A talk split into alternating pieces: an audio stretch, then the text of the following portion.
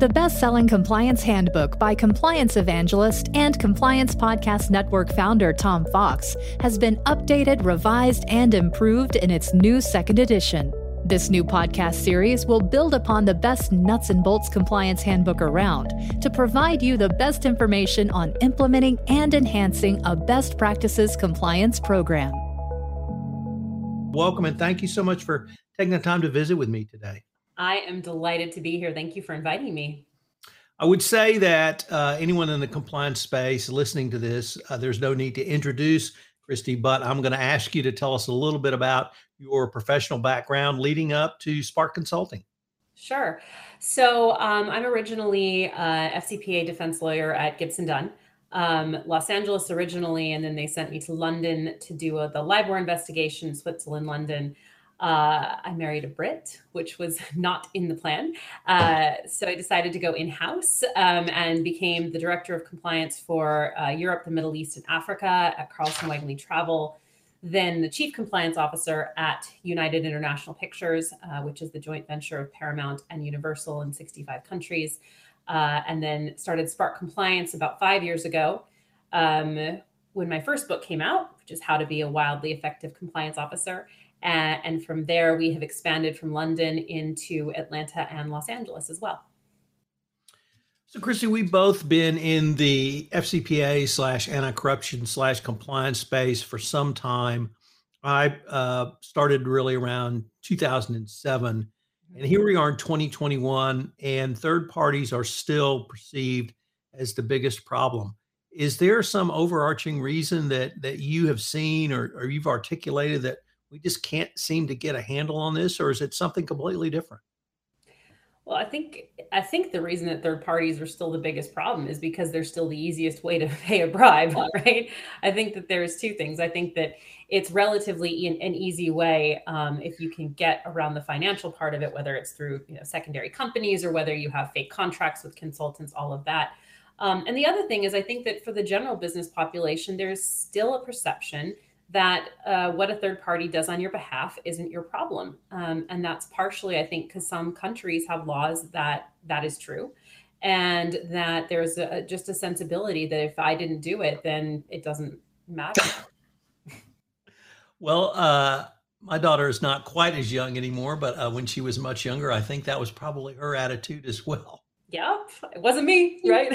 Her whole song's written about it wasn't me so even since you formed Spark Consulting, um, I think there's a wider recognition of third-party risk in areas other than anti-bribery, anti-corruption, uh, human trafficking, uh, export control, anti-money laundering. Are those com- are those the type some of the conversations you have with your clients about third-party risks in other areas as well now? Oh, absolutely. Um, for us, it really came into being with the UK Bribery Act um, because of the, the, ne- the, necessity to essentially say what you're doing. Um, obviously, California Supply Chain Transparency and Supply Chain Act as well, now in Australia. When you have to talk about what you're doing to manage that type of risk, then it makes it a natural flow into okay, what are we doing with our third party risk in bribery? Um, and there is a lot of overlap in those two areas. Um, and I think with GDPR, we suddenly saw data privacy as being a big issue because of the Article 28 required terms for your third party processors. So now you're getting multiple levels of all of this due diligence, um, particularly coming out of Europe. And I think those expectations are have seeped into the states, particularly with multinationals. Um, so I think that third party integrated risk is absolutely the way of the future, and that we need to be planning on that. Uh, Spark Consulting is itself a multinational organization, so that you have clients literally across the globe. How do you help a compliance practitioner think through really the basics of a third party risk management process? I am an absolute advocate for getting your scope right. Um, I think that the biggest problem is a lot of compliance people hear third party and they think everything. They want to immediately start adding their customers, their vendors, like everything. And I think you need to start where you can um, with what can we realistically do with either the software we have or no software. What can we do with our um, existing infrastructure in terms of compliance officers to review red flags and to get to the bottom of these things? So the first thing I do is talk about scope, um, and then the second thing is really, you know, what's that universe? How high risk is it? Can we really, truly, please take a risk-based approach, which so many people struggle with, they genuinely struggle with trying to say this is enough and this is why. And so that really leads into my next question, which is around supply chain. And uh, I worked at a company that had sustained an FCPA violation back in 2007. That was my introduction to FCPA compliance. And our violation had come in through the supply chain. So the monitor was extraordinarily concerned about supply chain um, uh, third party risk management. And that's uh, something that has evolved. And I think most compliance practitioners are cognizant of, of it. But the one thing supply chain has that sales agents don't have is scale. You can have 5,000, you can have 10,000, you can have 50,000 uh, vendors in your supply chain. How do you help a compliance professional think through a risk management strategy or even a risk management framework for the supply chain? Great question. Um, it's challenge, right? It's a really big challenge, um, and I think that supply chain management has come in in such a huge way during the COVID pandemic because it has disrupted so many companies. Um, I think the first thing you need to do is think about what risks are we actually looking at, right? And are we partnering with, say, procurement or supply chain in a way that would bring in other risks than are traditionally compliance related?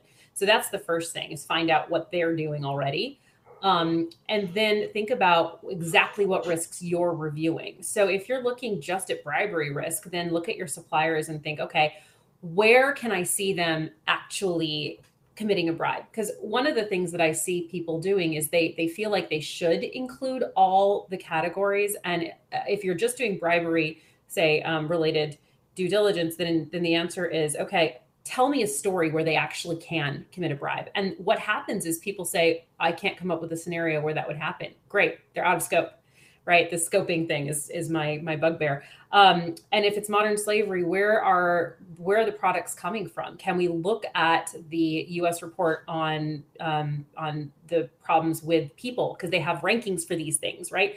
So um, I think that that's what you do is that you actually um, focus on where there is high risk based on the quantitative things that we know, like the CPI score, like um, the trafficking in persons report.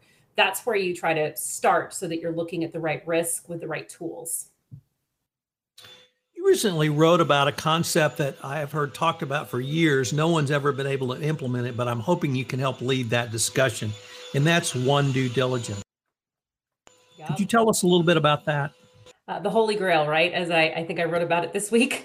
Um, we have to try to get there. We just have to. Um, I know, Tom, you're on the uh, supplier side sometimes too, and you end up with six or seven different requests for information. One's coming from IT and from privacy, and others coming from the basic supplier portal, and others coming from compliance. And you end up with this untenable proposition of so many parts of the business not working together to have that third party onboarding that just makes sense.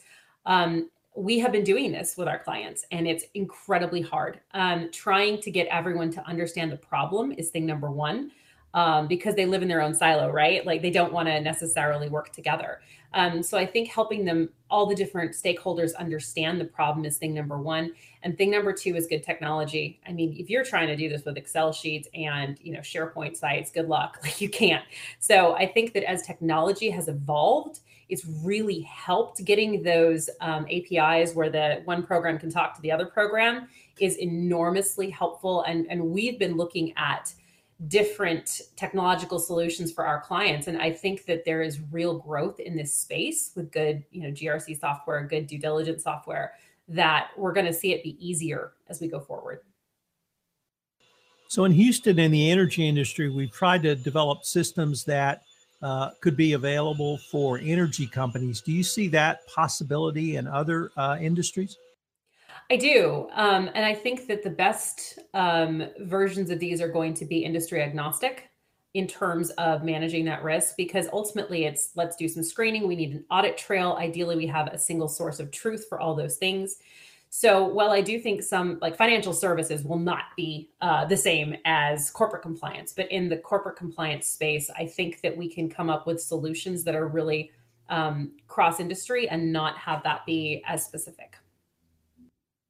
So, one of the areas that I think compliance professionals don't focus on as much as I think they should is after the contract is signed. Mm. I advocate that that is really when the work begins.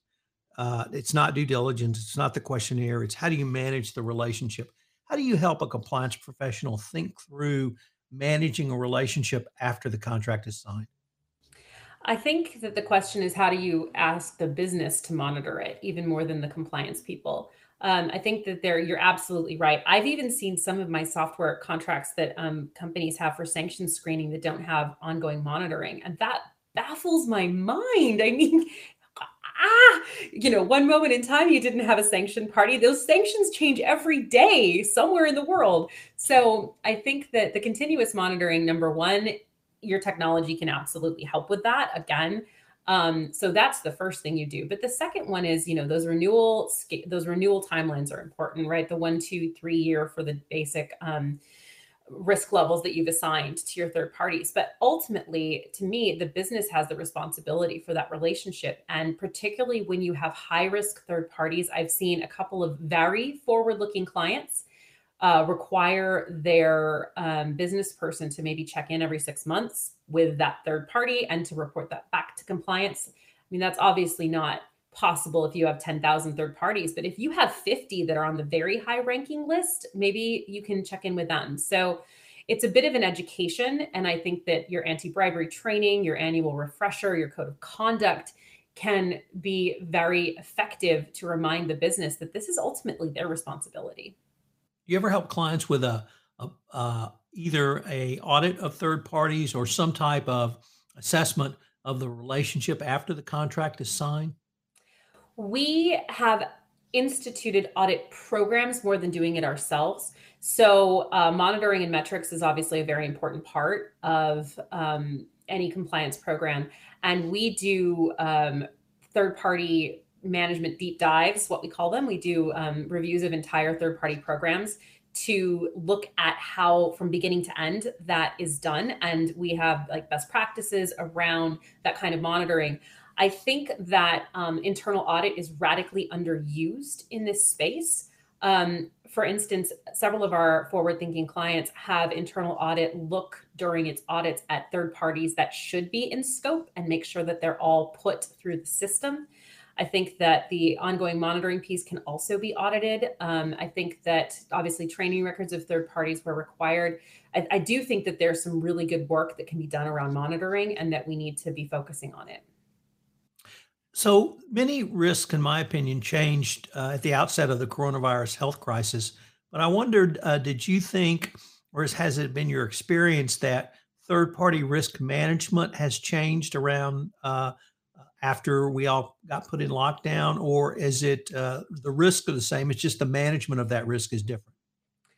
I think it's more the latter. Um, I think that we need to be aware that, particularly with supply chain risk, when there's a panic to get things fixed, that people take cut corners. And I think that um, not being aware of that or pretending that that's not true is really problematic. So, for me, in terms of the COVID pandemic, I think that risk management is in some ways similar. One of the big challenges, of course, is that audit piece, right? Um, if you do have a regular auditing program for your highest risk third parties, trying to do that virtually, particularly with like modern slavery, incredibly difficult to do that. So for me, the biggest challenges have been people trying to cut corners to get things done faster, and also that the audit process for your higher risk third parties, it really isn't ever going to be as effective as it could be with on the ground review. Um, moving into 2025 and beyond, where do you see the management of third party risk going? You've talked about the one due diligence process as at least one of the holy grails. Are there other approaches that you've either seen that you're working on yourself at Spark Consulting that help uh, either make this process more efficient or, or more effective or both? I think that for most of our clients where we're doing integrated third party management or due diligence, procurement tends to be the, the center of the universe, um, that they collect the information from the various subject matter experts when those risks are triggered by the third party. So the 2025 version, I see spectacular technology that talks to each other, like that your third party, maybe your bribery and adverse media and sanctions review talks to the InfoSec review, talks to the, if you're in like pharma, you know, in the pharma industry, we have a lot of pharma clients like pharmacovigilance and quality reviews. Um, I think that those things all come together.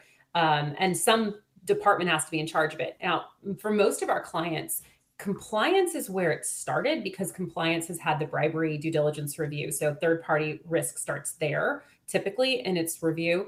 But ultimately, if you're going to look at all of those things, compliance departments tend to be too small and too, frankly, like over leveraged anyway um, that somebody else has to control that and procurement's been the natural place for that to land in in most of these integrated programs we've worked at that really speaks to another concept i wanted to visit with you about which is the cross collaboration by compliance and other uh, functional departments within a corporation.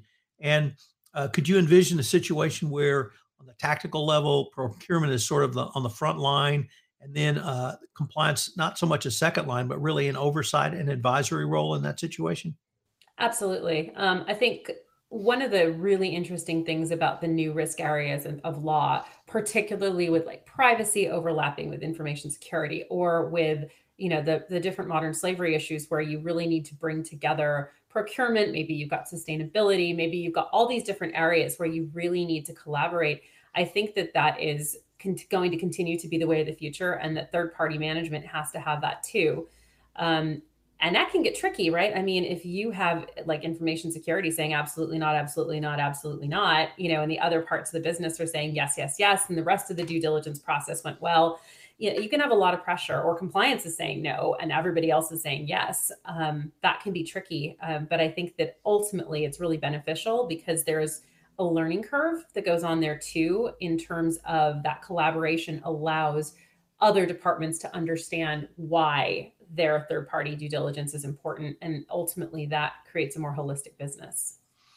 Kristy, unfortunately, we are near the end of our time for this episode, but I was wondering if listeners wanted any more information on the topics we've discussed, Spark Consulting, or perhaps even yourself, uh, where could they go? So the consulting website is uh, www.spark.compliance. And uh, if you want to reach me, you can go to compliancekristy, K-R-I-S-T-Y.com, or you can email me at kgranthart at sparkcompliance.com. And I will just say that uh, you should check out the website because it is a fabulous resource for everyone in the compliance uh, profession and for every compliance practitioner. Kristy, this has been just a ton of fun for me. Every time I talk to you, I learn something. And I wanted to thank you again for taking the time to visit with me. Thank you so much, Tom. It's been a pleasure. This is Tom Fox. Thanks for listening to this episode of the Compliance Handbook. If you enjoyed this episode, be sure to subscribe and tune in next week. Until then, please leave us a review on iTunes. If you have any questions, you can email me at tfox at tfoxlaw.com. Thanks again, and I look forward to visiting with you again.